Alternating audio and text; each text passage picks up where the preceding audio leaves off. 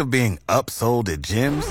My guy, you're currently a base member? For $90 more, I can upgrade you to our Shred membership. For 130 more, you'll be a Swole member. And for just $300 more, you'll reach Sweat Platinum.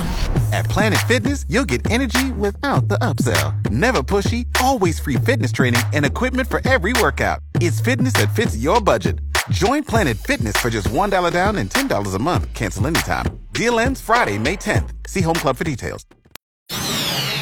ArtLink. KFOR helps you picture the arts in Lincoln. Anyone who enjoys our United States freedom and frowns at dictators will appreciate an exhibit opening tonight at Kiechel Fine Art in downtown Lincoln.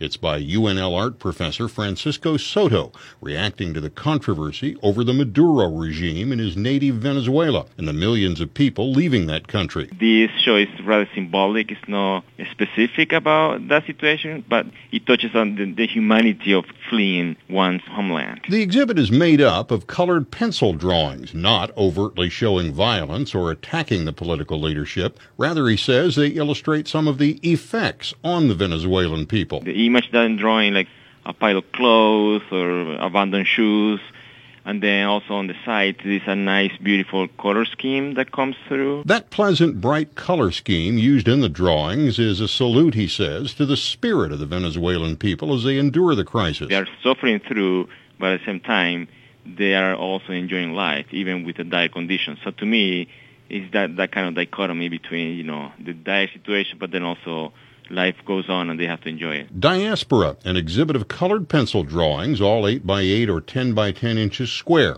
It opens tonight at a free public open house, 6 to 9 p.m. at Kiechel Fine Art, downtown at 12th and O. ArtLink on the podcast tab at kfornow.com.